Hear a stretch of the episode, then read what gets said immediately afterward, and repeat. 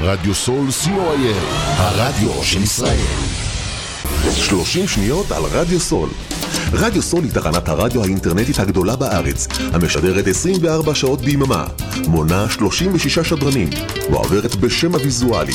רדיו סול משדר במגוון סגנונות מוזיקה, מגוון גדול של תוכניות, אקטואליה, תרבות, הופעות לייב באולפן, מיסטיקה ודרך חיים, יהדות וסקירת אירועים הישר מהשטח. ניתן להאזין לרדיו סול באפליקציית רדיו סול ישראל או באתר האינטרנט radiosol.co.il רדיו סול co.il הרדיו של ישראל פודקאסט, אחד מהטרנדים החמים שיש היום. רוצים להקליט פודקאסט משלכם? רוצים שכל העולם ישמע אתכם? רדיו סול, הרדיו האינטרנטי הגדול בישראל, מזמין אתכם לאולפן ההקלטות האיכותי והמקצועי ביותר, עם פודקאסט אודיו ווידאו, כולל גרין סקרין. לפרטים נוספים חייגו 03-677-3636.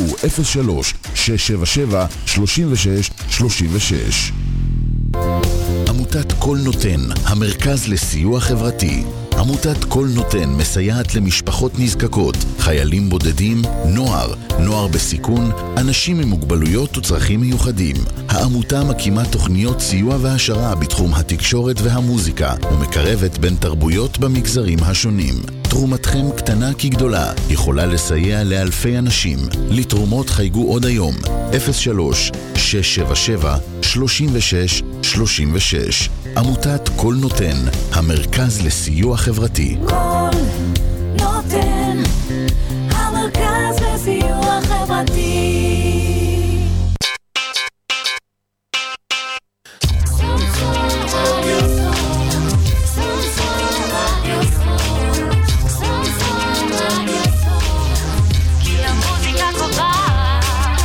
כי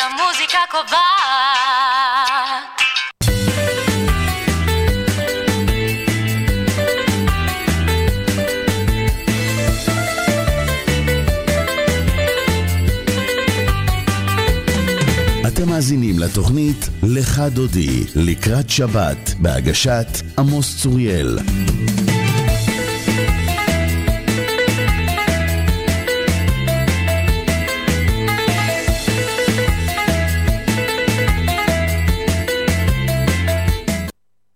שלום אה, למאזיני רדיו סול, היום יום שישי, כ"ד אה, בטבת תשפ"ד, חמישה בינואר, שנת 2024. כאן עמוס צוראל, איתכם בעוד תוכנית לך דודי לקראת שבת, השבת פרשת שמות, תוכנית מיוחדת עד השעה 12 בצהריים. מה בתוכנית היום? שיחה מוקלטת על פרשת שמות עם כבוד הרב, סגן אלוף במילואים, אהרון אה, בדיחי, רב העיר אבן יהודה וממלא מקום רב העיר באריאל. כבוד הרב עדיין מגויס, ולכן הקלטנו את השיחה עם כבוד הרב, והוא יענה על אה, שתי שאלות אה, מרכזיות אה, בפרשת השבוע.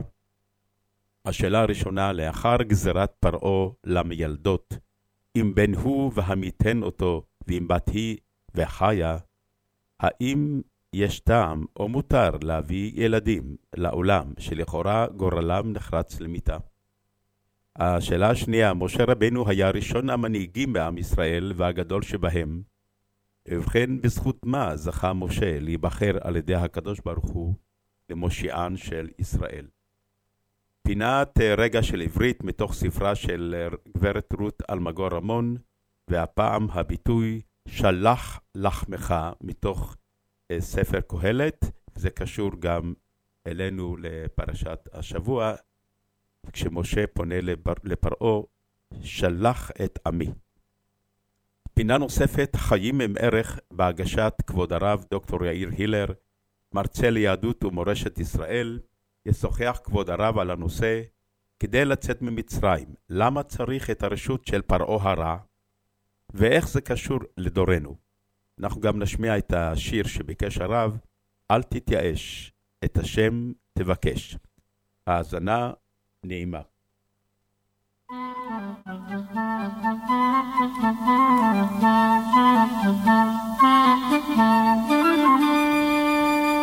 לך דודי לקראת כלה, פני שבת נקבלה.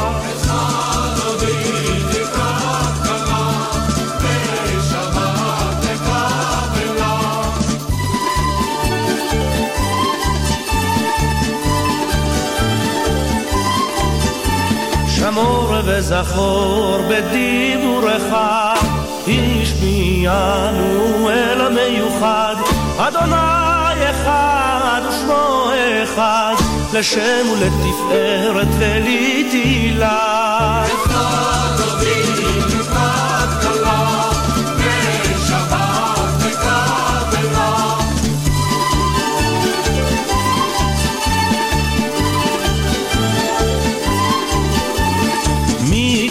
מקדש מלך עיר המלוכה, ומצעי מתוך הפכה, רב לך שבט בעמק הבכה, והוא יחמול עלייך חמלה. אוי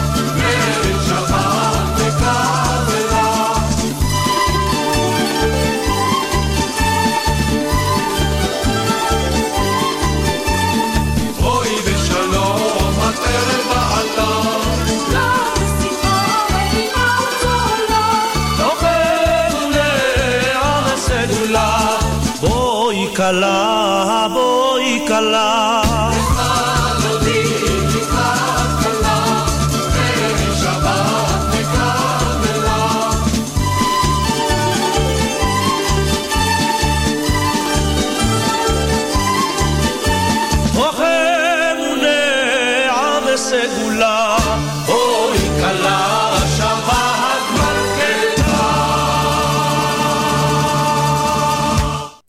כאמור, אה, כבוד הרב, סגן אלוף אהרון בדיחי, רב העיר אבן יהודה וממלא מקום רב העיר באריאל, עדיין מגויס, ולכן הקלטנו את כבוד הרב. אה, שני קטעים, קטע הראשון אה, על פרשת השבוע, פרשת שמות, גם אה, הקטע השני על פרשת שמות. הקטע הראשון אה, על אה, נושא של אה, האם מותר להביא ילדים לעולם שלכאורה גורלם כבר נחרץ למיתה. וכך כתוב בפרשה: ויאמר מלך מצרים למילדות העבריות, אשר שם האחת שפרה, ושם השנית פועה. ויאמר בילדכן, בילדכן את העבריות וראיתן על האובניים, אם בן הוא והמיתן אותו, ואם בת היא וחיה. ותראינה המילדות את האלוהים ולא עשו, כאשר דיבר עליהן מלך מצרים. ותחיינה את הילדים. ויקרא מלך מצרים למילדות ויאמר להן, מדוע עשיתן הדבר הזה, ותחיינה את הילדים. ותאמרנה המילדות אל פרעה, כי לא כנשים המצריות העבריות, כי חיות הנה בטרם תבוא אליהם המילדת וילדו. וייטב, וייטב הדבר, אה, וייטב, סליחה, ויטב אלוהים למילדות, וירב, וירב העם, ויעצמו מאוד. ויהי כי יראו המילדות את האלוהים, ויעש להם בתים. ויצב פרעה לכל עמו לאמור, כל הבן הילוד, היאורה תשליכוהו, וכל הבת תחיון. ובכן, לאחר גזירת פרעה למילדות, אם בן הוא והמיתן אותו, ואם בת היא וחיה, הוא פונה ל... אה, לעם, לעם שלו. פרעה פונה לעם ואומר, המילדות לא ביצעו את הפקודה, ואני מבקש מכם שכל הבן הילוד, שתמצאו אותו, היאורה תשלחוהו. וכל הבת, הבת, לא חשוב, תחיון. ובכן, השאלה היא, האם אה, יש טעם או מותר להביא ילדים לעולם שלכאורה גורלם נחרץ למיתה? והנה התשובה של כבוד הרב. שלום לך עמוס, שלום לכל המאזינים. אכן השאלה שאתה שואל היא שאלה נכונה, שאלה שעלתה בכל חומרתה כבר עם הולדתו של עם ישראל במצרים, אבל המשיכה וליוותה אותו במשך uh, תקופות ארוכות ומצבים uh, רבים במהלך ההיסטוריה שלו. מה אם כן קרה שם במצרים? פרעה גוזר על הזכרים הוא מצווה את המיילדות העבריות, או את ראשי המיילדות, וראיתנה לו אבניים עם בן הוא, ועמיתן אותו, ועם בת היא וחיה. וכשהוא רואה שהפקודה הזאת אל המיילדות לא עוזרת, אז הוא פונה אל המצרים, אל העם, ומוציא פקודה שעליה מופקדים כל המצרים כולם. כל הבן הילוד, היאורה תשליכוהו. באמת מצב קשה מאוד, שלכאורה כל הבן הילוד, אחד גורלו למות. האם במצב כזה יש טעם להביא ילדים לעולם ולהסתכן, לסכן אותם, כן, בעצם גורלם נחרץ כבר מראש? מספרים לנו חכמים שאכן עמרם, שהיה נשיא ישראל, עמרם קם ופירש מאשתו, מפני שכל הקשר בין איש לאישה הוא על מנת להביא ילדים, על מנת לייצר המשכיות לעם ישראל. וכשיש מניעה למצב, למצב הזה, אז מה הטעם להישאר עם אישה? אומרים חכמים, ראו זאת כל ישראל, וגם הם עמדו ופרשו מנשותיהם. מצב קשה מאוד. המצב שמאיים על ההמשכיות של עם ישראל, מאיים על נצח ישראל. מספר, מספר לנו המדרש שמרים, מרים שאומנם הייתה צעירה, אבל בוגרת בראייתה, באה וטוענת כלפי אביה, גזרתך שלך קשה מגזרתו של פרעה הרשע, שאתה גזרת, שהוא גזר רק על הזכרים, ועתה גזרתך כוללת גם את הבנות, ואם כן, עם ישראל עומד בפני סכנה קיומית. עמרם בגדלותו ראה את האמת שבדברי מרים, ראה באמת את החיסרון, את הפגם שבצד שהוא נקט, והוא חוזר ולוקח את יוכבת. וזה הפסוק, זה המשמעות של הפסוק, וילך איש מבית לוי, ויקח את בת לוי. ומספרים לנו חכמים שהחופה, הליכוחין השניים האלה, היו שמחים ביותר. משה, אה, אהרון ומרים אחותו מפזזין ושמחים בחופה הזאת. והחיבור החדש הזה, שהיה עם כל הסיכונים ונגד כל הסיכויים, דווקא הוא הוליד את מושיען של ישראל, את גדול המנהיגים, לא רק של עם ישראל, אלא של העולם כולו, גדול הנביאים, את משה רבנו. וחכמים מספרים לנו, המדרש מספר, שאומנם עמרם החזיר את אשתו והמשיך להביא ילדים לעולם, אבל שאר עם ישראל שפרשו מנשותיהם לא ההינו, לא היה בהם את העוז, לא היה בהם את הגבורה, לא היה בהם את האמונה לחזור ולקחת את נש... נשותיהם חזרה. כי המצב היה קשה מאוד. המצרים הפעילו שיטות מתוחכמות ביותר לגלות את הבנים הילודים. הם עקבו אפילו אחרי הטבילה במקווה של הנשים העבריות על מנת לחשב מתי הוא זמן ההיריון, מתי יהיה זמן הלידה, והפעילו אמצעים שונים כדי לגלות את אותם אה, ילדים שנולדו. המדרש מספר שהם היו לוקחים את התינוקות שלהם ומכים אותם וצובטים אותם בסביבת הבתים של היהודים, וכך התינוק העברי שומע מהמחבור את הבכי של אה, רעהו המצרי, והוא בוכה כנגדו, וכך היו מגלים אותם. ועל זה אמרו לנו חכמים, שבזכות נשים צדקניות נגאלו בני ישראל ממצרים. זה התחיל בדוגמה האישית של המיילדות העבריות, שפרה ופועה, יוכבת ובתה מרים, שלא חטאו מפני הגזרה של פרעה, וגם בתחבולות לא המיתו את הבנים, אבל זה המשיך בצדקתם, צדקנותן של הנשים. הגברים שניסו להתחמק מלחזור אל נשותיהם, נשארו באתרי הבנייה. אולי פעם בתואנה של הפסידו את ההסעה, פעם בתואנה של עייפות, ככה ניסו להימנע מלהביא ילדים. אבל הנשים הרגישו בשליחות הזאת. כן, הגמרא אומרת שכשהם היו הולכות לדלות מים מהמעיין, פתאום היו עולים דגים בדלי, שזה לכאורה דבר משונה, מאיפה יש דגים בדלי?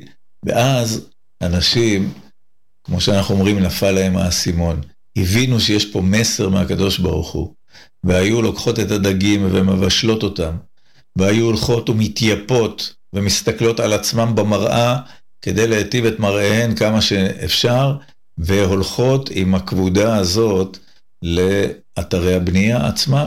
היו מפתיעים את בעליהם, עושים להם קומזיץ ומפתות אותן, וככה נזקקים להם באתרי הבנייה, ומתוך ההזדקקות הזאת, החיבור הזה, החיבור של האמונה הגדול הזה, חכמים אומרים שהיו יולדים שישה בכרס אחד, ויש אומרים תריסר בכרס אחד. ראו, מאזינים יקרים, יהודים יקרים, מה כוחה של אמונה. כשמאמינים, אז יש נס, ובמקום בלידה אחת ילד אחד, לכל היותר שניים, שלישייה זה נדיר, היו יולדים שישה בכרס אחד, פלא פלאים, וכאשר יענו אותו, כן ירבה וכן יפרוץ. וזה חז"ל מתארים לנו, שכיצד ניתן בכלל לחנך ילדים כאלה, לפרנס ילדים כאלה. הרי אם אדם ישאל את השאלה בצורה רציונלית, אז זה קצת קשה. מספיק שתי לידות, יש לך כבר 12 ילדים.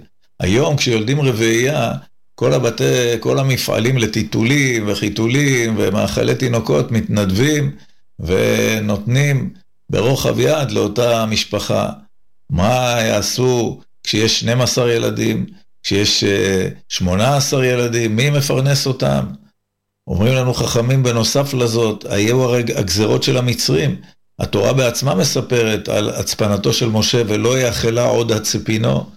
גם יוכבד, עם כל הנס שנעשה לה, בלידתו של משה הצליחה להספינו סך הכל שלושה חודשים. אחר כך כבר היה חשש גדול מאוד שהמצרים עלו על עקבותיו. מה עשו שאר הנשים שילדו ילדים רבים? אומרים לנו חכמים, הם היו מחביאות אותם בשדות. אבל המצרים לא התייאשו, המצרים ברשעותם עקבו והיו חורשים את השדות על מנת לגלות את המחבואים. על גבי חרשו חורשים, העריכו למעניתם.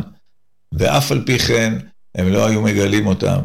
ושואלים חז"ל, אבל איך בכל זאת הם אכלו? איך הם שתו? איך הם גדלו בכלל? התשובה, אומרים לנו חכמים, ויניקהו דבש מסלע ושמן מחמיש צור. כשיש אמונה, אז יש גם פרנסה. כשיש דבקות בקדוש ברוך הוא, כשיש דבקות בעם ישראל, בנצח ישראל, אז גם מהסלע, הסלע מוציא שמן, מוציא חלב, והילדים גדלים. ואם נחשוב שהילדים האלה גדלו והיו ילדי פרא, כן? התשובה, חכמים אומרים לנו, כשהיו עומדים על רגליהם וממילא חלפה הסכנה, היו חוזרים עדרים עדרים לבתיהם וכל אחד מכיר את ביתו. כלומר, כשהורים מגדלים ילדים מתוך אמונה גדולה, מתוך אהבה גדולה, גם אם אין בידם לפרנסם, הילדים מלאי הכרת הטוב אל ההורים. הילדים דבקים בבית. לא תמיד זה תלוי במה אתה נותן מבחינה חומרית. לפעמים אדם יכול לתת חוגים ולתת בזבוז, כסף לבזבוזים, אבל כמו שאנחנו רואים במציאות של היום, הרבה שגדלים על גבי התרבות המערבית, תרבות השפע, ככל שהם גדלים מתנתקים מן הבית. וכאן אנחנו רואים שהייתה תופעה הפוכה. כיוון שהלידות האלה היו לידות מתוך אמונה גדולה, הילדים האלה, אדרבה, למרות שלא גדלו בבית, והבית לא יכל לפרנס, לא יכל לכלכל אותם כמו שצריך, בכל זאת, הם ככל שגדלו, הלכו והתחברו יותר אל הבית, היו דבקים, כל אחד מכיר את ביתו. וזה היה הנס הגדול, וכאשר יענו אותו, כן ירבה וכן יפרוץ. זה נס שמלווה את עם ישראל לאורך כל הדורות. שום עם שהיה עומד בפני גזרות, כמו שנגזרו על עם ישראל בכל אה, ההיסטוריה שלו, לא היה שורד. אבל העם הזה הוא עם שבנוי להיבנות דווקא מתוך המשברים. וראו זה פלא, משבר ב- בלשון המקראית הוא הכיסא או המקום שעליו יושבת היולדת. משבר זה דבר לא טוב, זה שבר, אבל דווקא אצל עם ישראל, שבר תמיד מצמיח מתוכו בניין גדול, מצמיח מתוכו חיים גדולים, מצמיח בתוכו עוד קומה בקוממיות של עם הנצח הזה. וכך גם אנחנו, היום אנחנו נמצאים בתקופה מאוד קשה, במשבר מאוד גדול, במלחמה, מלחמה שלא הייתה כמוה מאז מלחמת השחרור ואולי גם לפניה. אבל אנחנו עם שתמיד צמח מתוך המשברים. ככל שהמשבר היה יותר גדול, ככה הצמיחה שבאה בעקבותיו הייתה גדולה יותר.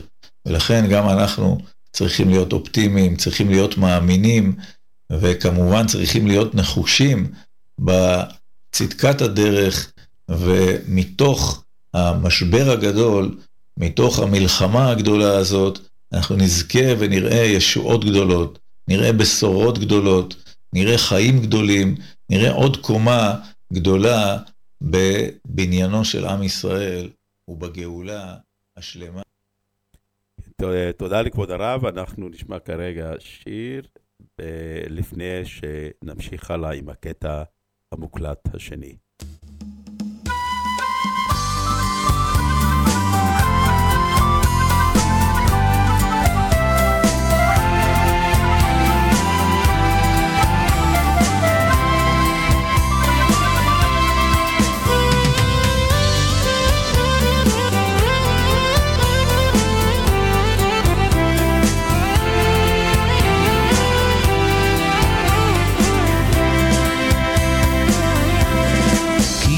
she made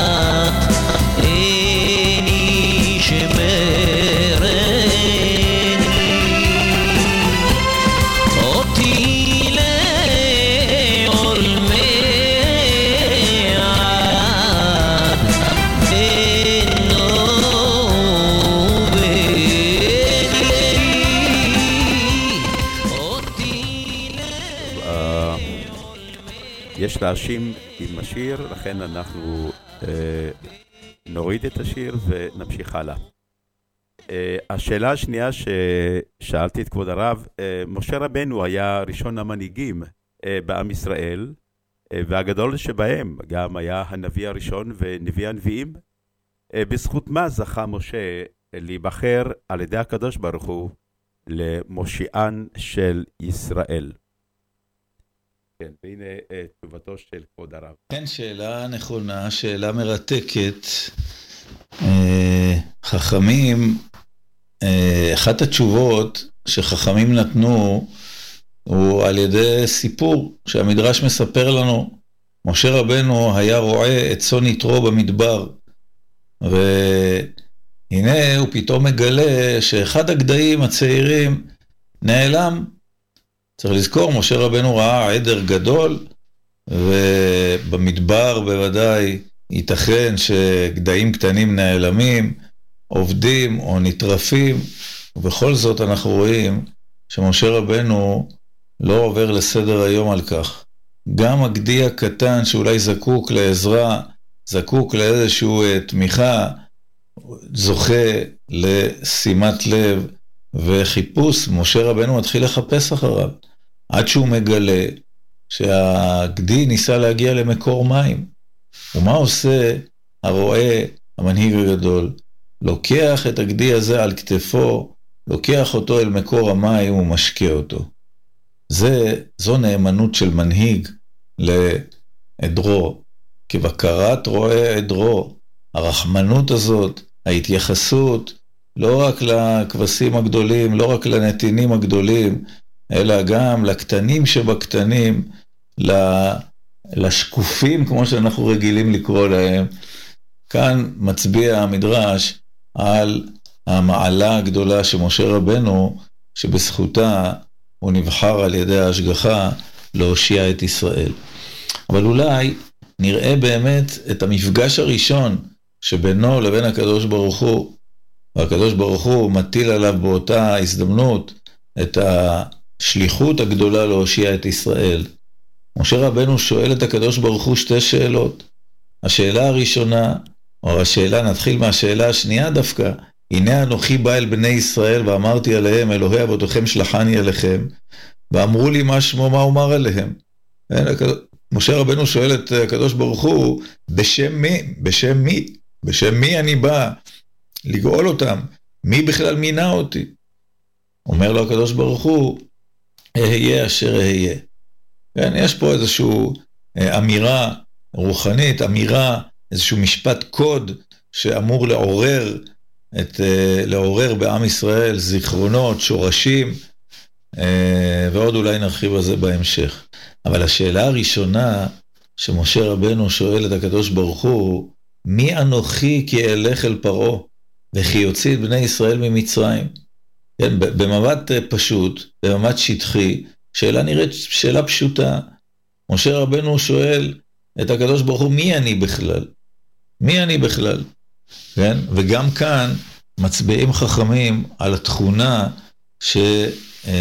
שזיכתה אותו בשליחות הזאת, ענווה גדולה. כפי שהתורה מעידה בסיכום בספר דברים משה, על משה רבנו, שהוא ענב מכל האיש אשר על פני האדמה. כן, וזו בוודאי אולי התכונה הגדולה ביותר שמנהיג צריך להיות ניחן בה.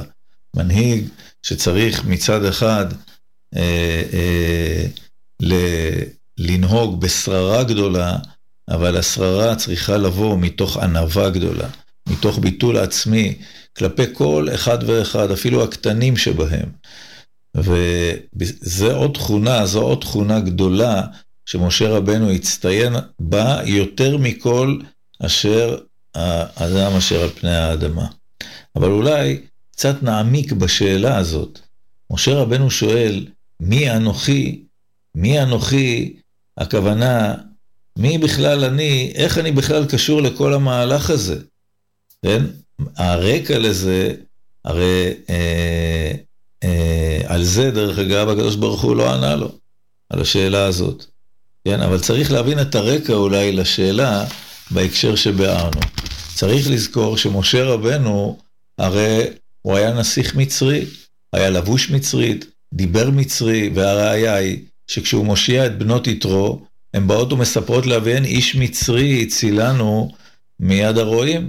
כלומר, משה רבנו היה בעל זהות מצרית, הוא בכלל לא היה יהודי, לא נראה יהודי, הוא לא דיבר יהודית, הוא לא התלבש כמו יהודים.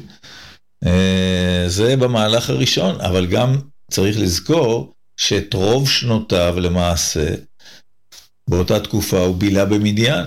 הוא חזר למצרים כשהוא בן 80 שנה. כלומר, עשרות שנים הוא שהה במדיין, התחתן עם בתו של כהן מדיין, ראה את אה, צונו במדבר, התבודד, חי כמדייני לכל דבר. אז איפה השייכות הזאת לעם ישראל? ואולי זה העומק של השאלה של משה רבנו. כן, אה, משה רבנו שואל את הקדוש ברוך הוא, איך אתה שולח אותי להנהיג את עם ישראל? הרי לכאורה אני לא חלק מהם. אני לא חלק מהם. אני או נסיך מצרי, או איש מדייני. איך הם יתפסו את זה שבא אדם שהוא לא חלק מהם, בא להושיע אותם? זה לכאורה נראה משונה ביותר. אבל אה, אנחנו, אנחנו רואים גם יותר מזה. כשמשה רבנו ניסה פעם אחת להתערב בענייניהם של עם ישראל, כן, הוא רואה איש מצרי מכה איש עברי, והוא uh, עושה את מה שהוא עושה, אז במקום לפרגון, מתום, במקום הלל ושבח, אז בדיוק הפוך, הלכו והלשינו עליו.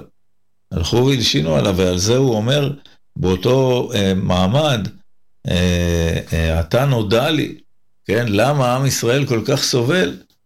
ואז הוא בורח. זאת אומרת, גם במפגש הראשון הזה, הוא מרגיש רוח קרה. הוא לא מרגיש את השייכות, את ה... אה, וזה היה קשה לו. איך עכשיו אני אבוא להושיע את העם, שבכלל לא רואה אותי חלק אינטגרלי ממנו. בסופו של דבר אנחנו רואים שאף על פי שהקדוש ברוך הוא לא עונה לו על השאלה הזאת, משה רבנו משתכנע, הוא מקבל את, השל... את, ה... את השליחות שלו. מה באמת אה, הופך את משה רבנו להיות המנהיג האולטימטיבי? אז רמז ראשון אנחנו יכולים למצוא בשם שהוא נותן ל... אה, לילדים שלו.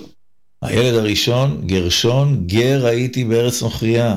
כלומר, משה רבנו למרות לכאורה הריחוק הזהותי הזה מעם ישראל, זה רק משהו חיצוני שאילוצי החיים אילצו אותו, אבל בתוך תוכו הוא ממשיך להרגיש חלק מה, מה, מה, מעם ישראל, חלק מהזהות האמיתית שלו.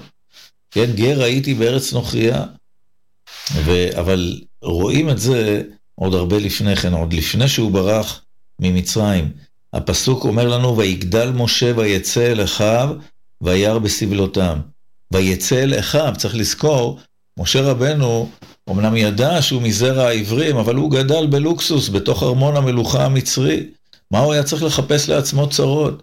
אבל התחושה הזאת של השייכות, התחושה של שותפות הגורל, גם אם הוא לא אה, אה, סובל כמותם, היא זו שהניעה אותו. ויגדל משה ויצא אל אחיו וירא בסבלותם.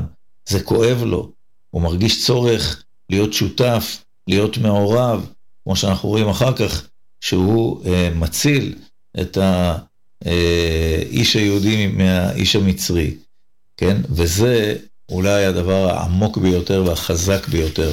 משה רבנו לא יכול לעמוד מהצד.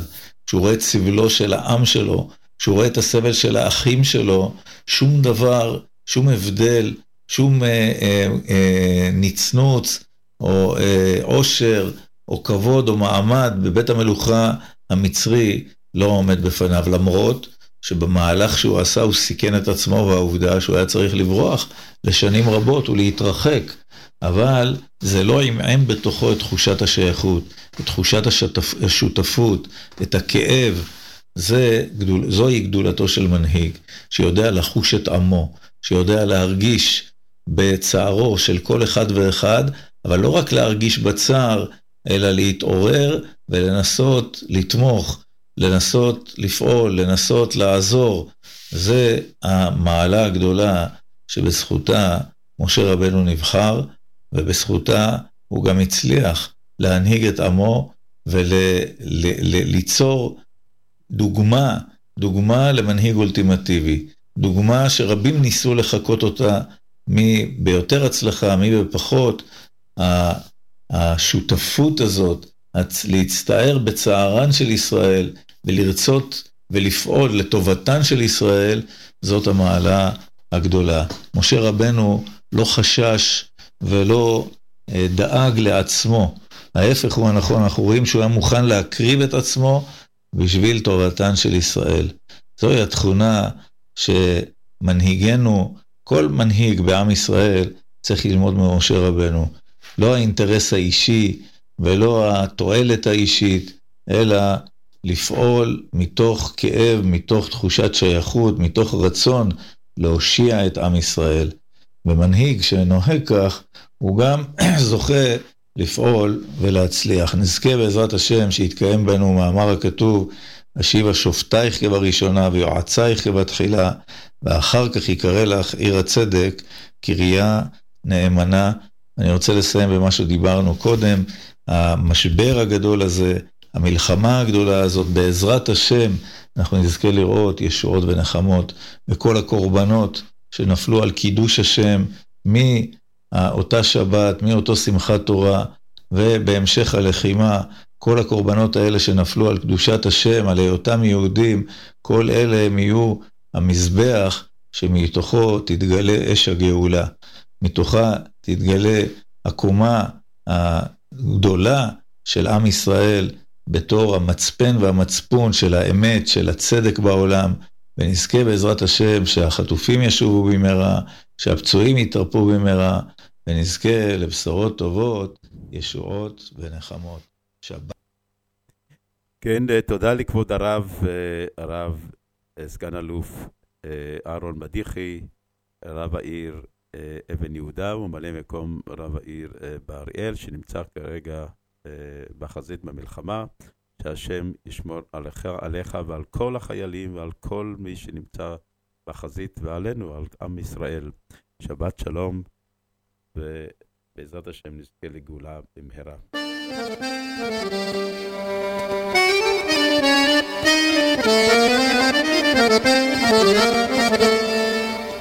עונג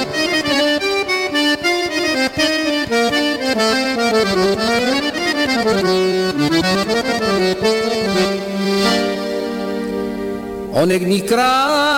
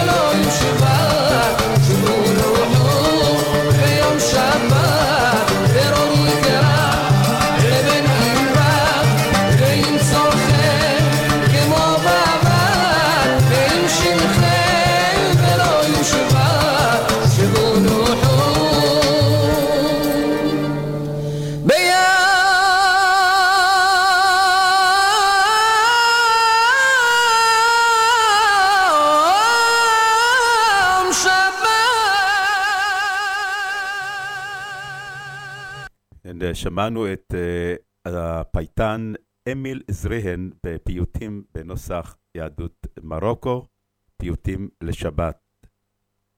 Uh, פינת רגע של עברית, ביטויים מתוך ספרה של הבלשנית רות אלמגור רמון, יועצת לשון בתאגיד כאן. היום נדבר על הביטוי שלח לחמך, מתוך ספר קהלת, פרק י"א, פסוק ראשון. הפסוק המלא, שלח לחמך על פני המים, כי ברוב הימים תמצאנו. וכך כותבת רות אלמגור רמון. למה לך לעזור? תמה מישהו על סיוע שהגיש לו חברו שלא כדרכו. שלח לחמך על פני המים, השיב לו החבר. ומה אמר קהלת, שהוריש לנו את הביטוי, שלח לחמך על פני המים, כי ברוב הימים תמצאנו. ולא במקרה כתוב שם שלח לחמך ולא שלח לחמך. מה ההבדל? ובכן, שלח, אה, הביטוי שלח כשהמטרה ידועה, היעד ידוע. שלח כשהיעד אינו ידוע, והעיקר הוא המקום שהדבר יוצא ממנו, ולא המקום שהוא מגיע אליו. למשל, שלח ידך ואחוז בזנבו, כך בפרשת שמות, פרק ד', פסוק 4. כך נצטווה משה בתיאור הנחש ההופך למטה. משה יודע בדיוק לאיזו נקודה ידו נשלחת, אבל משה ואהרון מבקשים מפרעה, שלח את עמי. כך בפרשתנו, פרק ה', פסוק ראשון, כאן העיקר הוא עצם השחרור, היציאה, ולא היעד. והפסוק המלא, ואחר באו משה ואהרון, ויאמרו אל פרעה, כה אמר אדוני אלוהי ישראל, שלח את עמי ויחוגו לי במדבר. ובכן, הזורק את לחמו על פני המים, איננו שולח אותו אל מטרה כלשהי, אלא משלח אותו, מוציא אותו מרשותו. הלחם ישוט על פני המים, ויגיע למקום שיגיע, וברבות הימים יקצור המשלח את פירות שילוחו. ובכן, שלח לחמך על פני המים. כך מתוך ספרה של רות אלמגור רמון. אנחנו נמשיך ונשמע פיוטים לשבת. אנחנו נשמע עכשיו את משה גיאת.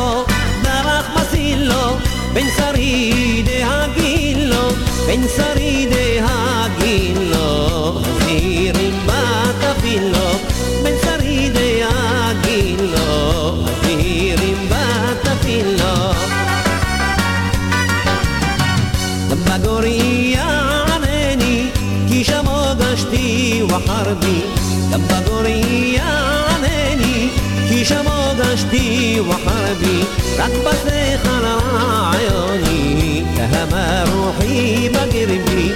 ركبة خرى عيوني تهمى روحي بقربي. إلى خوف درخ مسيلو بن سريد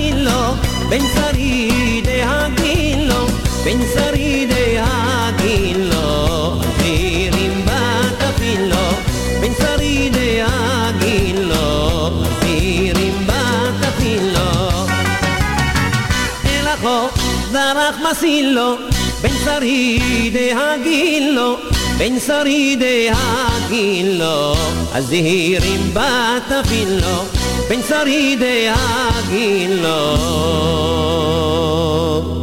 הזהירים בתפילו.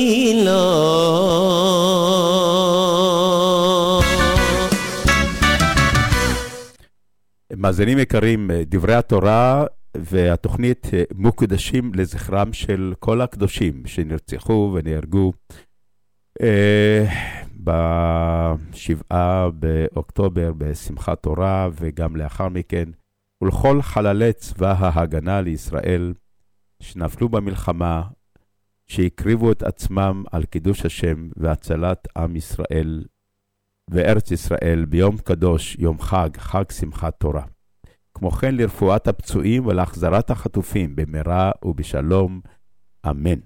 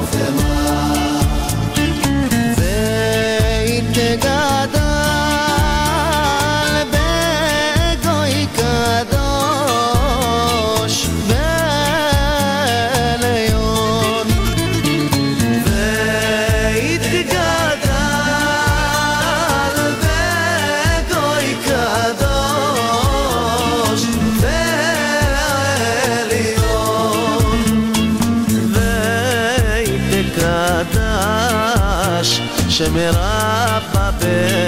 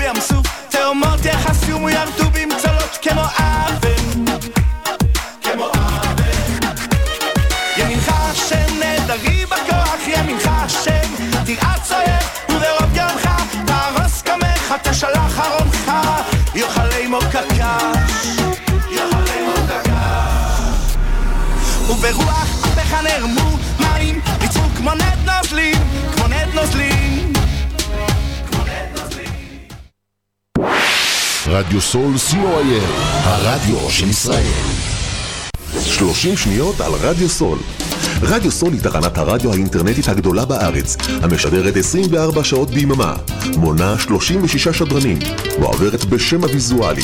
רדיו סול משדר במגוון סגנונות מוזיקה, מגוון גדול של תוכניות, אקטואליה, תרבות, הופעות לייב באולפן, מיסטיקה ודרך חיים, יהדות וסקירת אירועים הישר מהשטח. ניתן להאזין לרדיו סול באפליקציית רדיו סול ישראל או באתר האינטרנט radiosol.co.il רדיו סול co.il הרדיו של ישראל פודקאסט, אחד מהטרנדים החמים שיש היום. רוצים להקליט פודקאסט משלכם? רוצים שכל העולם ישמע אתכם? רדיו סול, הרדיו האינטרנטי הגדול בישראל, מזמין אתכם לאולפן ההקלטות האיכותי והמקצועי ביותר, עם פודקאסט אודיו ווידאו, כולל גרין סקרין. לפרטים נוספים חייגו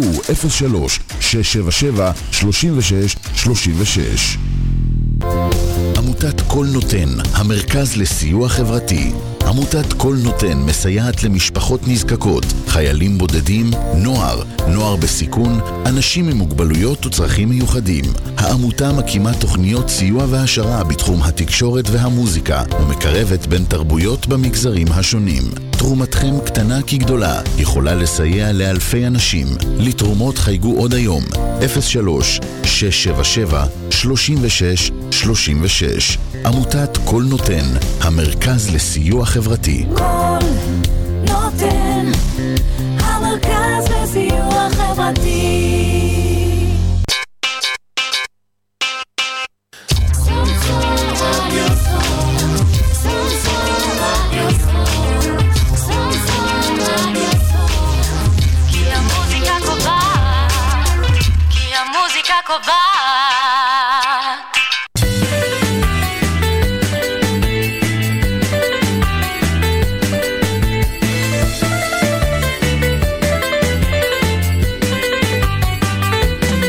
אתם מאזינים לתוכנית "לך דודי" לקראת שבת, בהגשת עמוס צוריאל.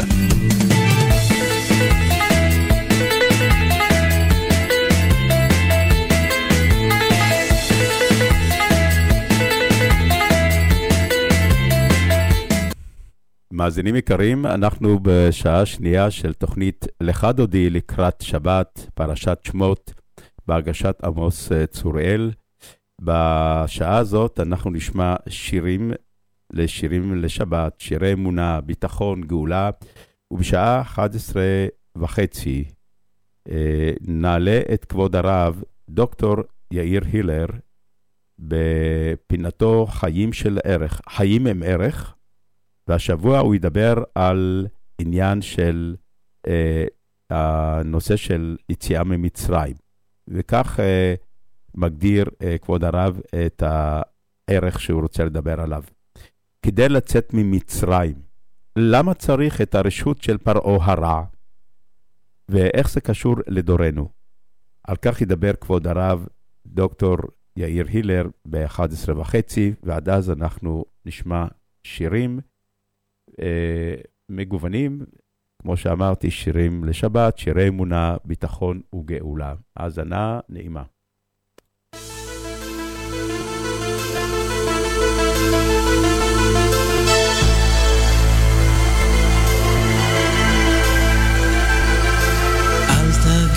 כן ואל תגידי לא, אל תחפשי את הסוף.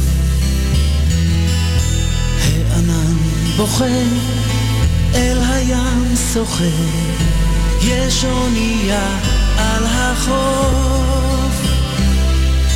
אונייה קטנה וארץ ישנה, לנו שם באופק מחכה.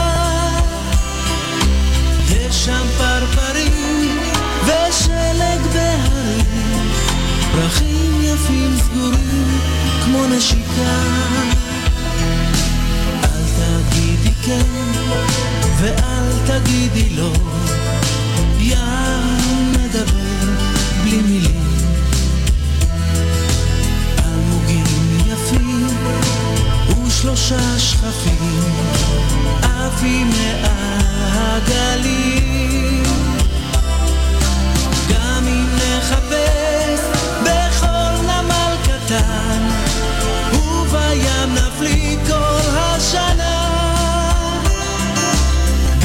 ים סוער,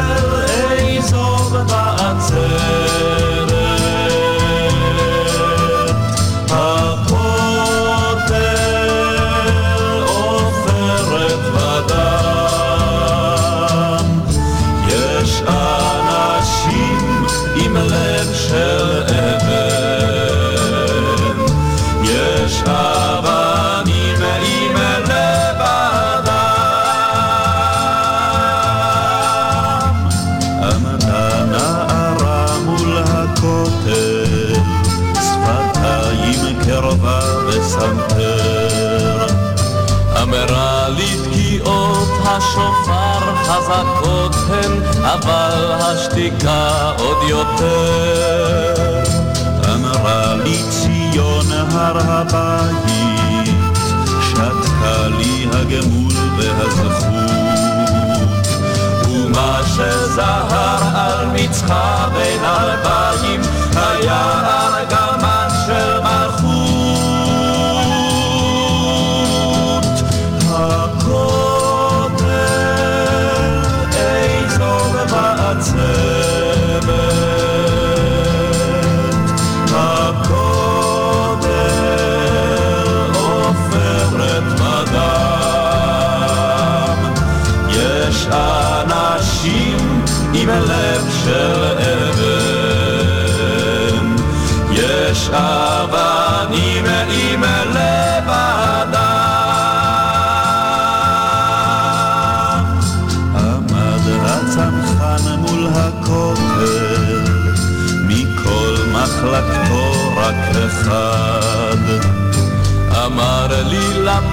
למוות אין דמות, אך יש קוטר תשעה מילימטר בלבד.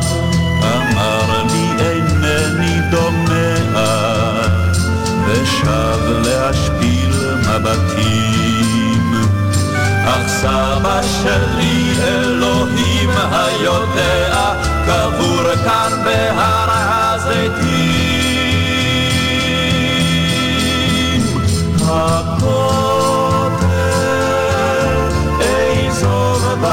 answer.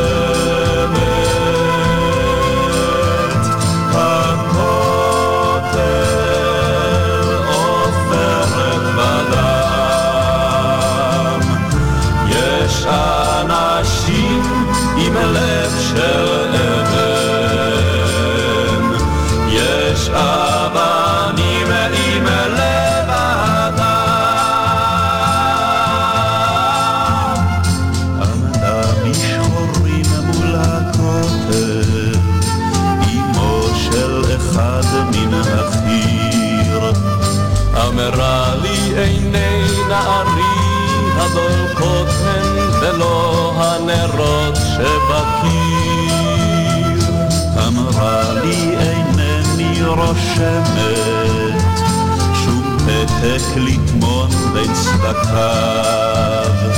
כי מה שנתתי לכותל רק אמש גדול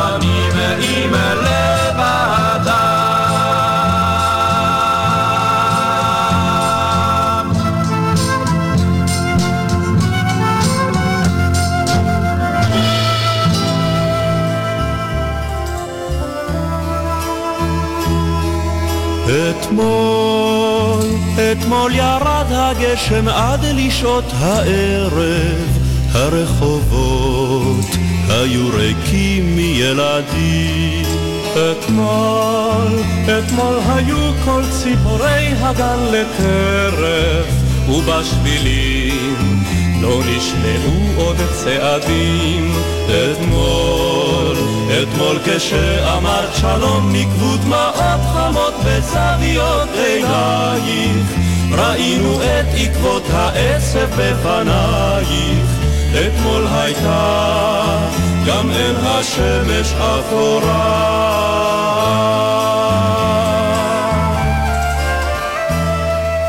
היום, היום עולים עדים חמים שדות הלחם והגבעות עוד מכוסות בערפילים היום, היום נושאים הילדים ילקוט על שכם ומתנגנים בעיר שירי החיילים.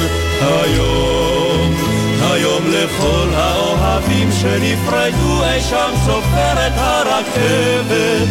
על הרציף אנו רואים אותך ניצבת.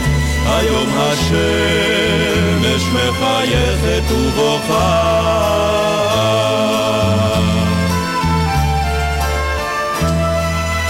מחר, מחר ישוב הבוקר לצייר שמיים והיונים הלבנות אל ראש הגג.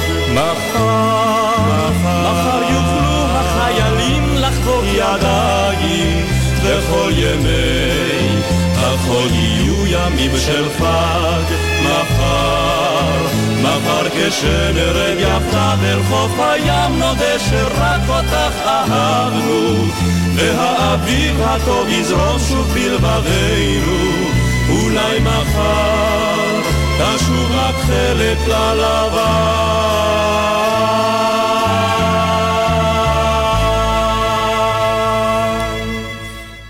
ימי שובבים, אה, הימים האלה, אה, מה הם הימים האלה?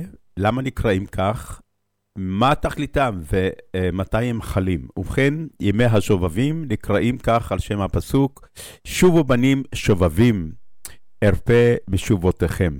כך בירמיהו. שמשמעותו, אתם בנים, שובו אליי, למען אר, ארפא ואסלח על המרידה שמרדתם בי. מה, מה התיבה הזאת שובבים אומרת? ובכן, היא מציינת את ה... כל אות מציינת פרשה מן התורה שאנחנו קוראים בתקופה הזאת, בשבתות האלה. שובבים, שין, פרשת שמות, ו', פרשת וארא, ב', פרשת בו, ב' השנייה, פרשת בשלח, י', יתרו, מ', משפטים. אבל יש עוד שתי פרשיות בשנים שהן שנים מעוברות, אז תרומה ותצווה הם גם יכולים להיכנס לתוך, בתקופה הזאת של השובבים. ובשבועות האלה נוהגים הרבה חלק מהקהילות להתאסף ולומר את נוסח תיקון שובבים. והמנהג הזה, מתי התחיל להתפשט? הוא קודם כל התחיל בארצות אשכנז, כ-150 שנה לפני זמן הארי. ובימי הארי ז"ל התפשט המנהג להרבה קהילות בעולם. אבל לארי ז"ל הוסיף לו תיקונים וכוונות. מה, מה עוד יש לעשות? צמים, תשובה כוללת תעניות ועמלות בתורה. תפילה, לשפוך שיח בלב נשבר לפני הבורא, להרבות באמירת תהילים וצדקה, להוסיף ולתרום יותר ממה שהוא רגיל לתת בשאר הימים. זהו, אנחנו מקווים שהקדוש ברוך הוא ישמע את תפילתנו ויאמר לצרותינו די, ותבוא הגאולה בעזרת השם במהרה בימינו אמן.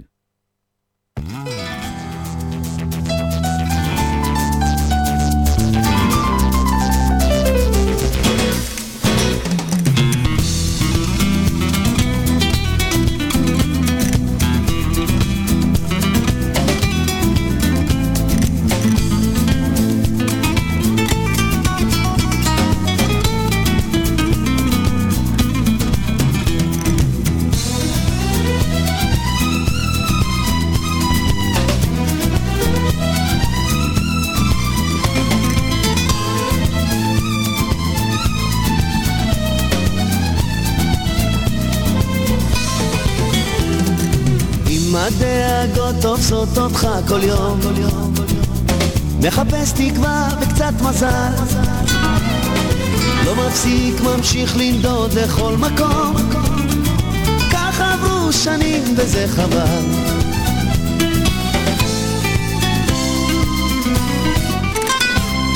אל תתייאש בן אדם, הכל מתחיל למעלה.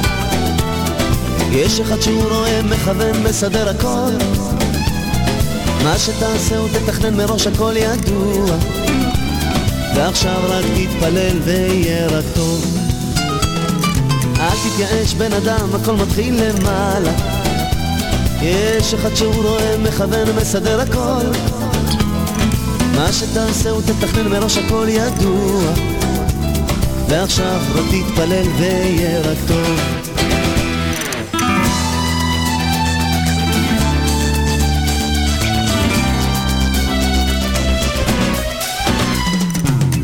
הדמיונות נושאים אותך רחוק. רק מהאשליה לאשליה. די נמאס נמחק מהפנים הצחוק. וכל זה לא יהיה אם לא היה.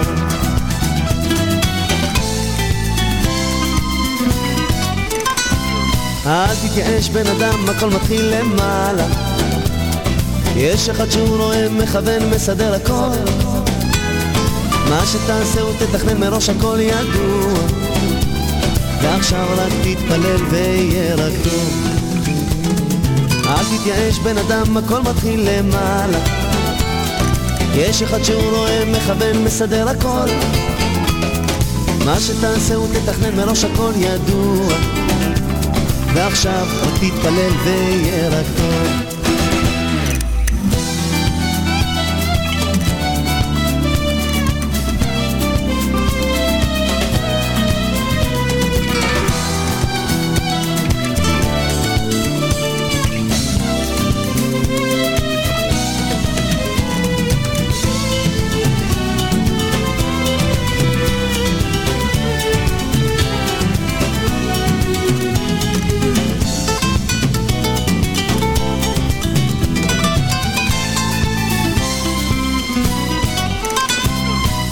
תתייאש בן אדם, הכל מתחיל למעלה. יש אחד שהוא רואה, מכוון, מסדר הכל. מה שתעשה הוא תתכנן מראש הכל ידוע.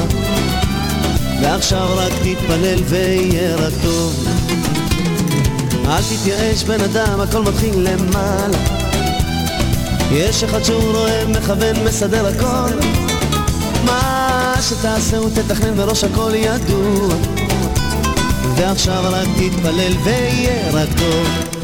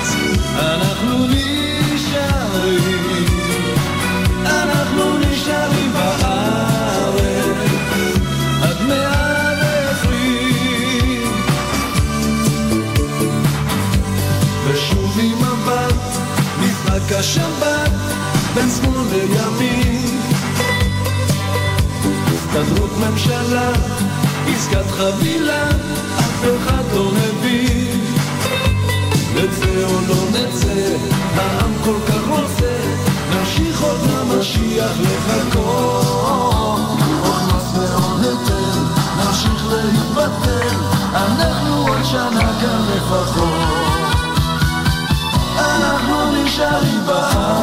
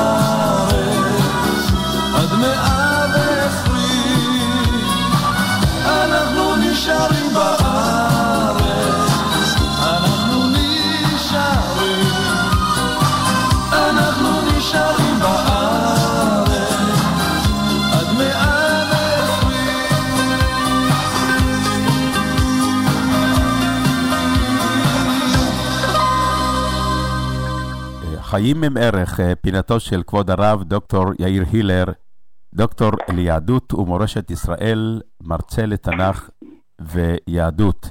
אה, כבוד הרב ישוחח על אה, העניין של כדי לצאת ממצרים, למה צריך את הרשות של פרעה הרע או פרעה הרשע, ואיך זה קשור לדורנו. כבוד הרב, שלום. שלום וברכה, שלום. אני רבי עמוס, אני שוב, כן. אני שוב שומע את עצמי כפול. אה, לא יודע מה הסיבה. אני, אני תכף אבדוק את זה תוך כדי שידור. אני uh, נמצא פה שוקי, מנהל התחנה, האולפן, ואני אברר יחד איתו מה קורה. בינתיים uh, תוכל להתחיל, כבוד הרב, השידור. לרשותך. טוב, אז שלום לכל החברים, לכל המאזינים והמאזינות. אנחנו מתחילים את ספר אה, שמות, ובספר שמות יש דבר מעניין. נשלח משה ואהרון אל פרעה לבקש ולדרוש ממנו לשחרר את בני ישראל. אם פרעה מפריע לנו לצאת ממצרים, יש בעיה לקדוש ברוך הוא להעיף אותו? יש בעיה לקדוש ברוך הוא לתת לו איזושהי מחלה או שימות? מה זה הדבר הזה תלך אליו ותתחנן ועוד מכה ועוד מכה? לא, הוא לא מסכים, הוא לא, הוא לא מסכים, הוא לא, הוא לא מסכים. מה זאת אומרת, זה תלוי בו בכלל? מי הוא פרעה בכלל מול השם? מה, פרעה יותר חזק מהקדוש ברוך הוא? מה הולך כאן? אני מקווה שהשאלה מובנת. אנחנו רק במכה עשירית נשמע את פרעה שהוא יוצא בלילה אחרי מכת בכורות והוא צועק משה ואהרון צאו ממצרים, אני נותן לכם רשות. תודה רבה. מי צריך את הרשות שלו?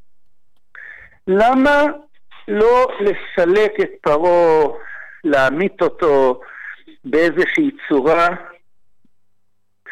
ובאופן כזה בני ישראל יצאו ממצרים?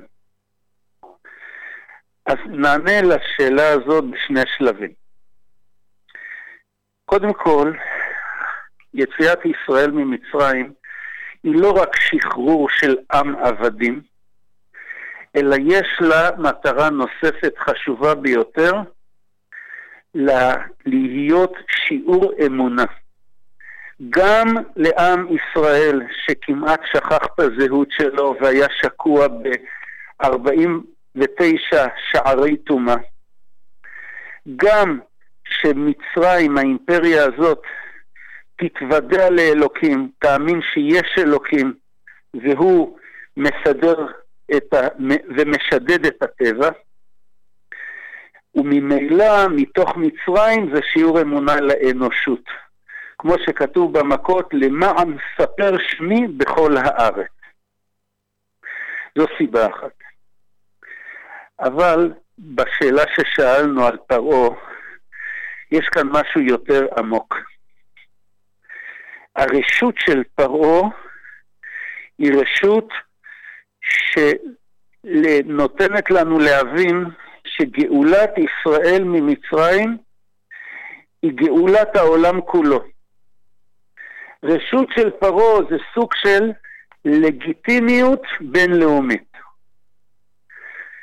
זאת אומרת שהציפייה שלנו לגאולה היא לא רק שלנו יהיה טוב, אלא שכל האנושות תתרומם, אם מבחינת האמונה, אם מבחינת המוסר ועזיבת הדרכים הרעות והתקדמות למצב של אמונה, למצב של חיים נכונים יותר. קיבלנו את הרשות של פרעה ויצאנו. אומרים לנו חכמים דבר מדהים, שהגאולה העתידה, זאת שאנחנו נמצאים בה בדור שלנו, היא תהיה דומה לגאולה הראשונה ממצרים. למשל, הפסוק אין גאלתי אתכם אחרית כראשית. גאולת האחרית תהיה דומה לגאולת הראשית. או הפסוק כי מי צאתך מארץ מצרים, אראנו נפלאות. תראה לנו נפלאות לעתיד לבוא, כמו שיצאנו ממצרים.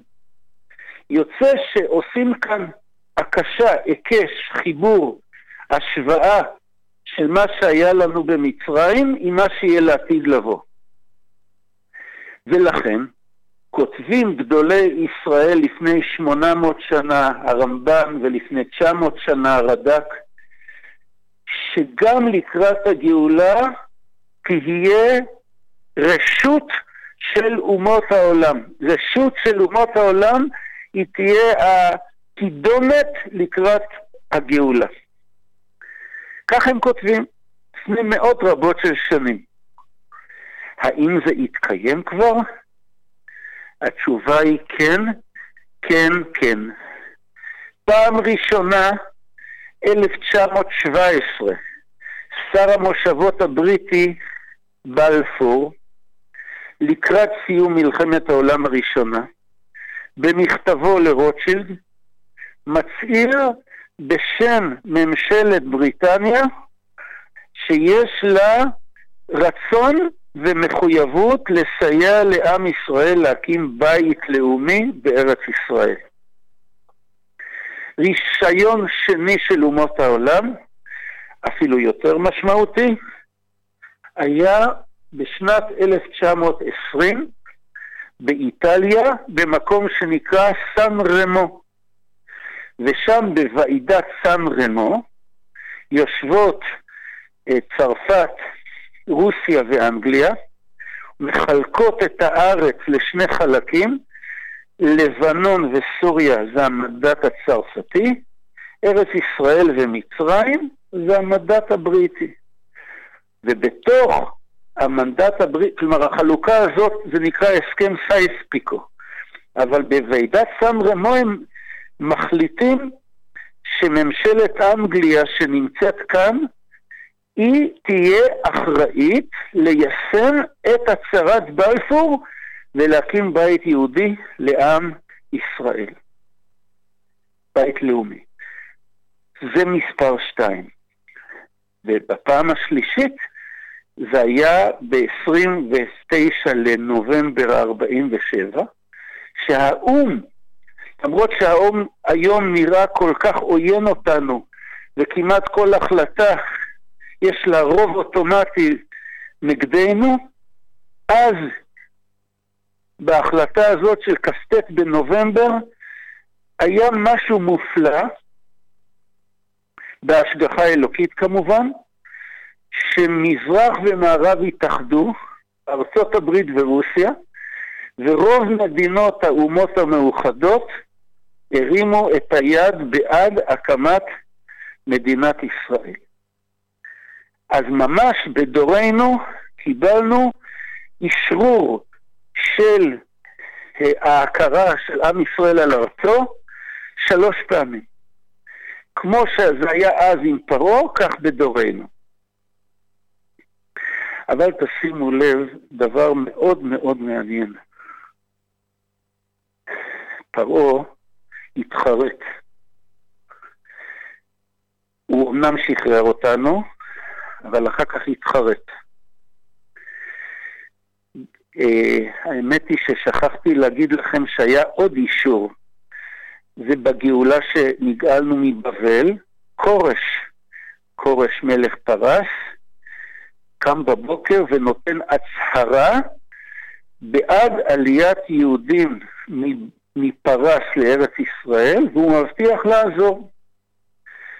אבל כמו שפרעה נתן רשות ואחר כך התחרט, ולוקח 600 רכב ורודף אחרינו להחזיר אותנו לעבדות, גם כורש, חז"ל אומרים שהוא החמיץ, כמו יין שהיה יין טוב והפך להיות חומץ, גם כורש בהתחלה הוא מדבר גבוהה גבוהה, ואחר כך הוא נסוג מההבטחה שלו.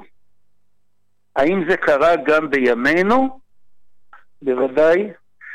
אותה אנגליה שבהתחלה דיברה עלינו טובות, בית לאומי, על פי התנ"ך וכולי וכולי, בגדה מאוד בדרכה ויצאו שלושה ספרים לבנים בתקופות שונות, והספרים האלה הם בעצם אה, הוציאו מתוכן את כל הצהרת בלפור.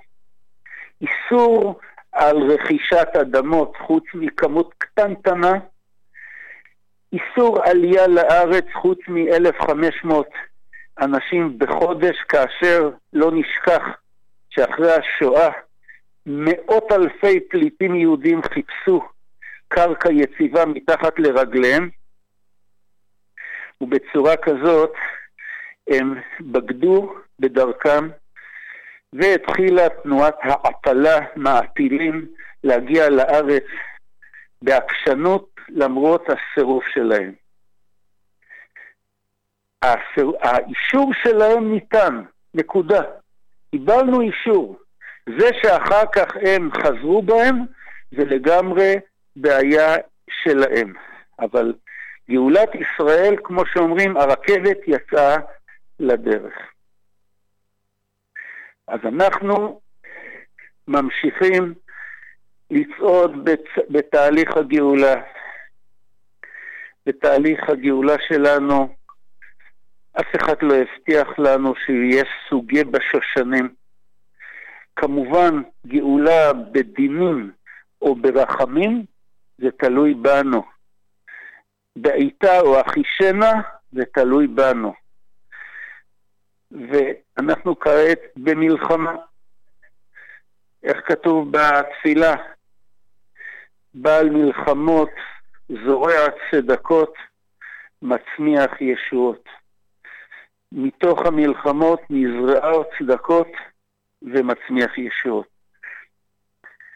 המלחמות שהיו, בכל, אחרי כל מלחמה התחולל שינוי מאוד משמעותי. בתוך המלחמה קשה לדעת לאן זה מוביל, אבל כשחולף הזמן אפשר להרגיש את התוצאות. כן.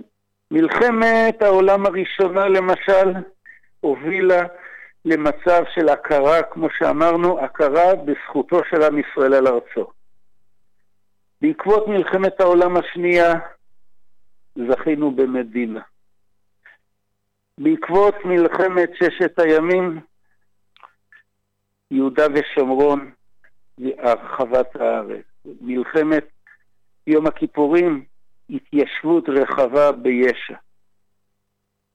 מלחמה הנוכחית, אנחנו בעיצומה, אנחנו לא יודעים עוד, קשה לראות מה ריבונו של עולם מכין כאן, לאן הדברים יובילו, אבל ברור לנו, כמו שהזכרנו את התפילה, שבעל מלחמות זורע צדקות ומצמיח ישועות. ברור לנו שמתוך המלחמה הזאת ומתוך כל גילויי הגבורה העצומים, יהיו גם צדקות ויהיו גם ישועות. אה, רבי עמוס, יש לנו עוד אה, זמן או מה? אה, כמה אתה צריך? ארבע דקות? כן, יש, יש יותר אפילו, כן. אה, כבוד הרב, זה המיקרופון לרשותך, המאזינים אה, מאוד אוהבים לשמוע את כבוד הרב, וגם את החידודים והפרשנות שלך, תודה. ובאמת נעים לשמוע. אגב, בבקשה. אני מזכיר, אני רק, רק שכרגע כרגע לא שומעים טוב, כבוד הרב. לא שומעים שומעים טוב? אותך מ- מקוטר, למה? אה, לא יודע, אולי, אולי לא. אה, שינוי מקום? אני משנה מקום. כן. אז אה, רק אם הזכרת את הדבר הזה, רגע, אני יוצא החוצה. אוקיי, אם אוקיי. הזכרת את הדבר, אגב, אגב, אתה עדיין שומע אה, כפול? כי כן, אנחנו אני תיקנו עדיין את זה. שומע.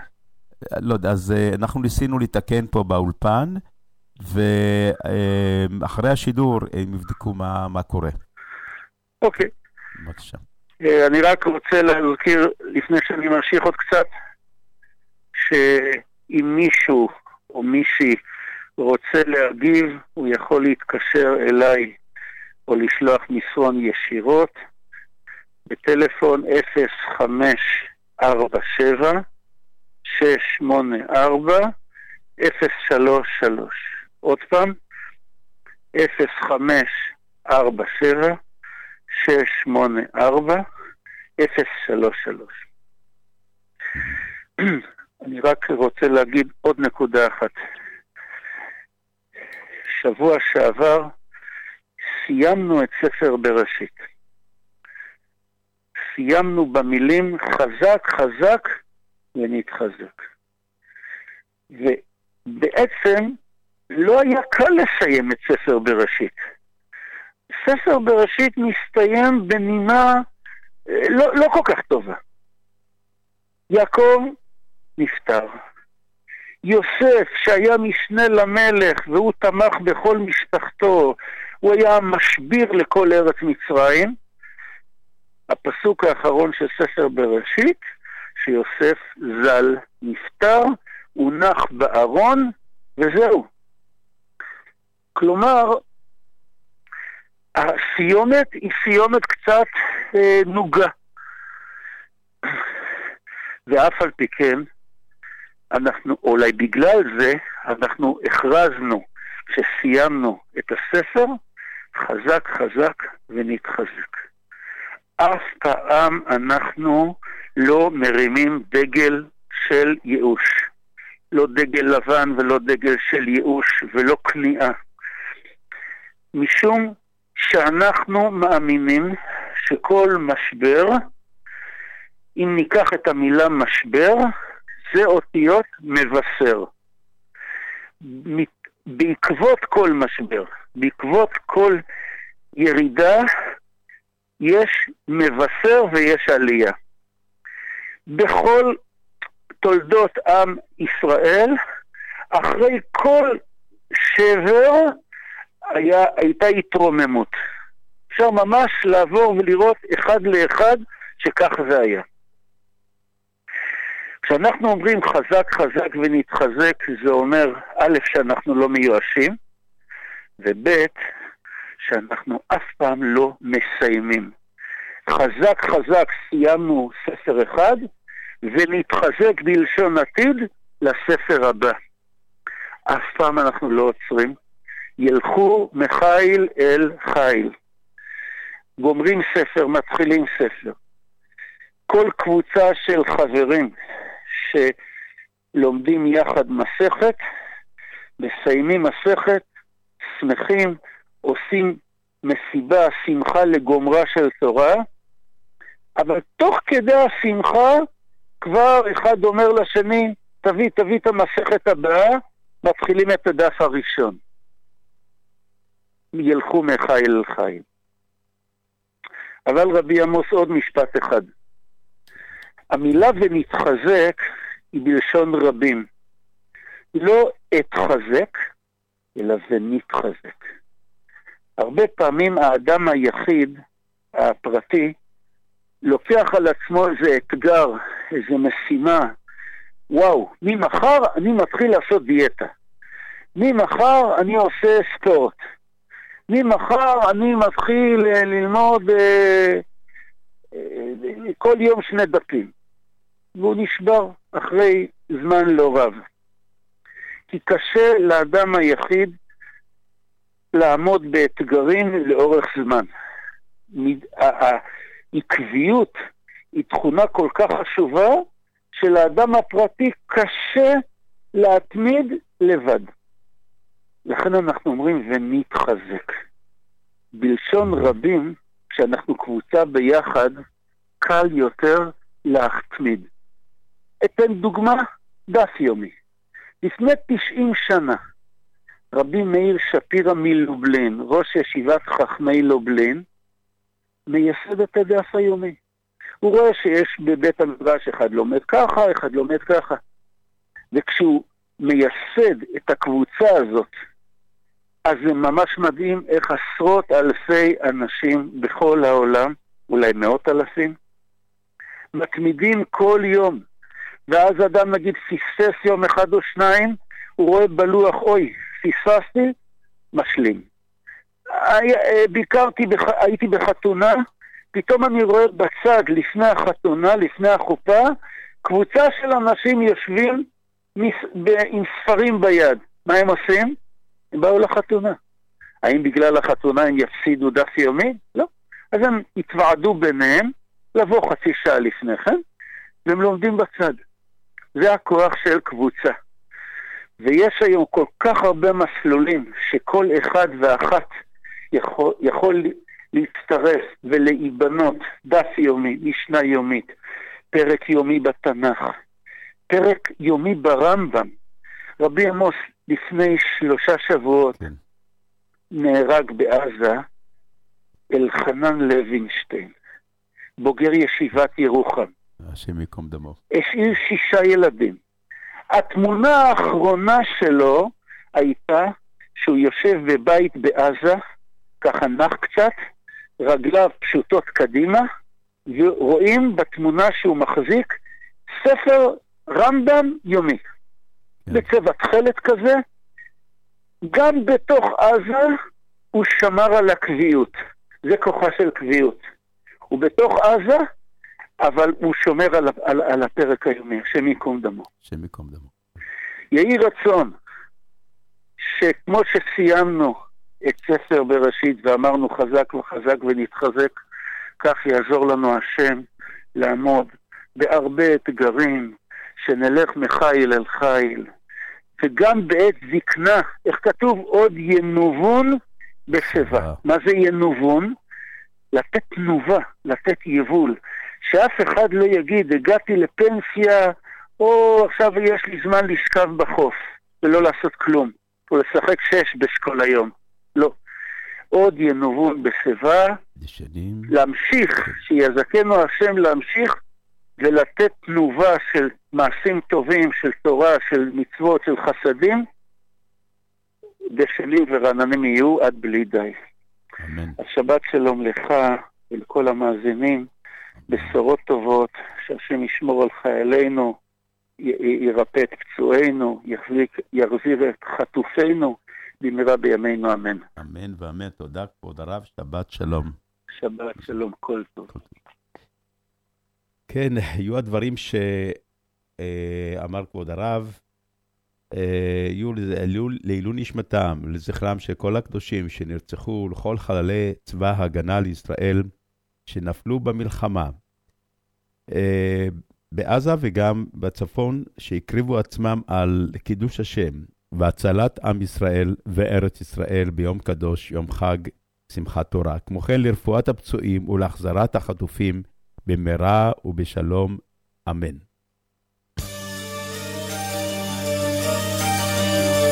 אל תתייאש.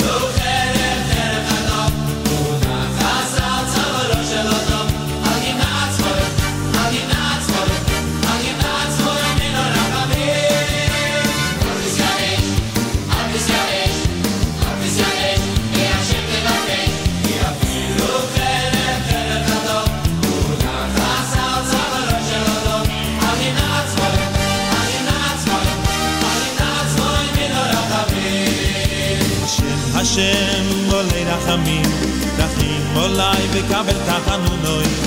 על באב וסויכיכני, ועל בחמוס לא תייסרני. חונני השם כי אומללוני, ופועני השם כי נבהלו עצומוי. ונפשי נבהלו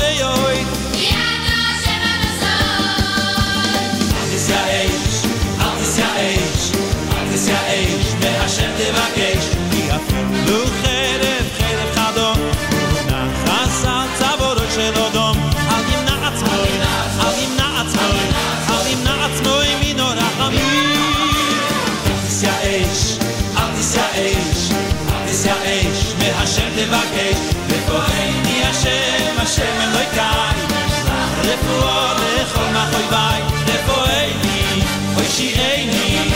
vor ey ni oy a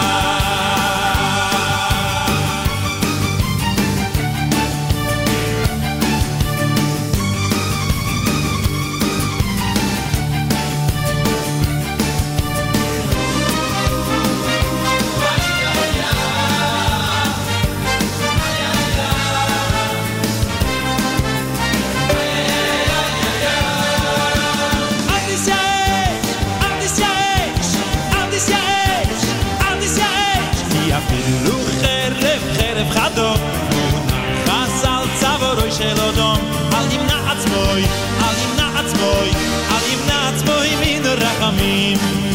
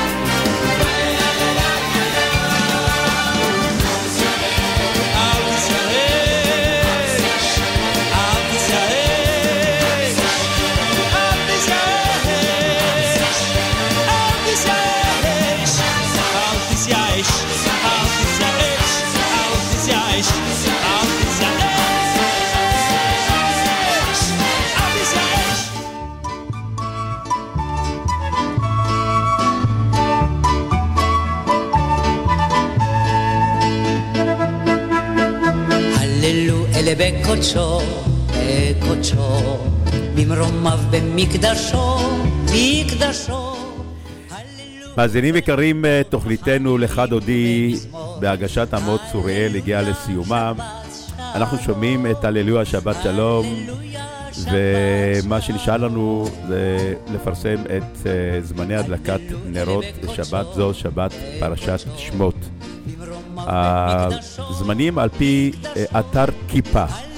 באריאל כניסת שבת ב-4 ו-30, ירושלים ב-4 ו-8 דקות, תל אביב ב-4.31 דקות, חיפה ב-4 ו-17 דקות, צאת השבת באריאל ב-5.29 דקות, ירושלים 5.29 דקות, תל אביב 5.30 דקות, חיפה 5.28 דקות. נשוב בתוכנית נוספת של לך דודי בעזרת השם ביום שישי הבא. אחריי דניאל כוכבי בתוכניתו באנו לעשות שמח. המשך האזנה נעימה. עם ישראל בעזרת השם ינצח. שבת שלום ומבורך.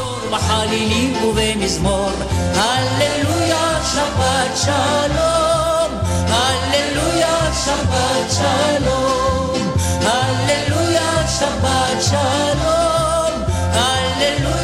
הללויה שבת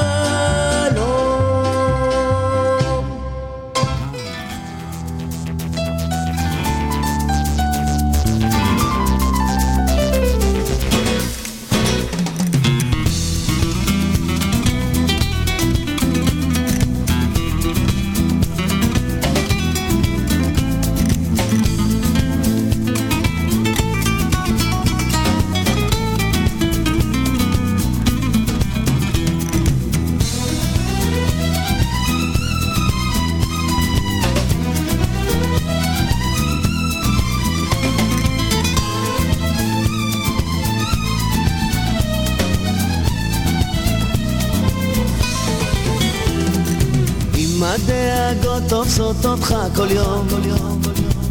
מחפש תקווה וקצת מזל. לא מפסיק, ממשיך לנדוד לכל מקום. כך עברו שנים וזה חבל.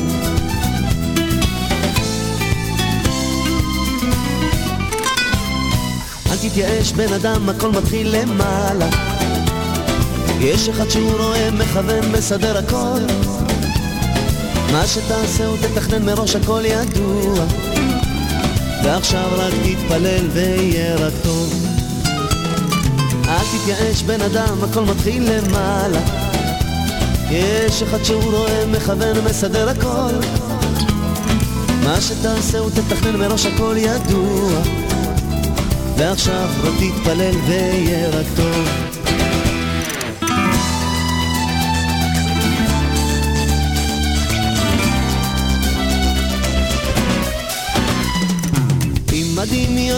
נושאים אותך רחוק.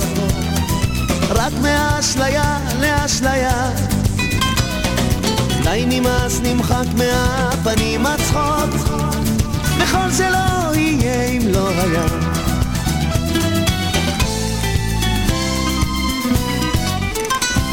אל תתייאש בן אדם, הכל מתחיל למעלה.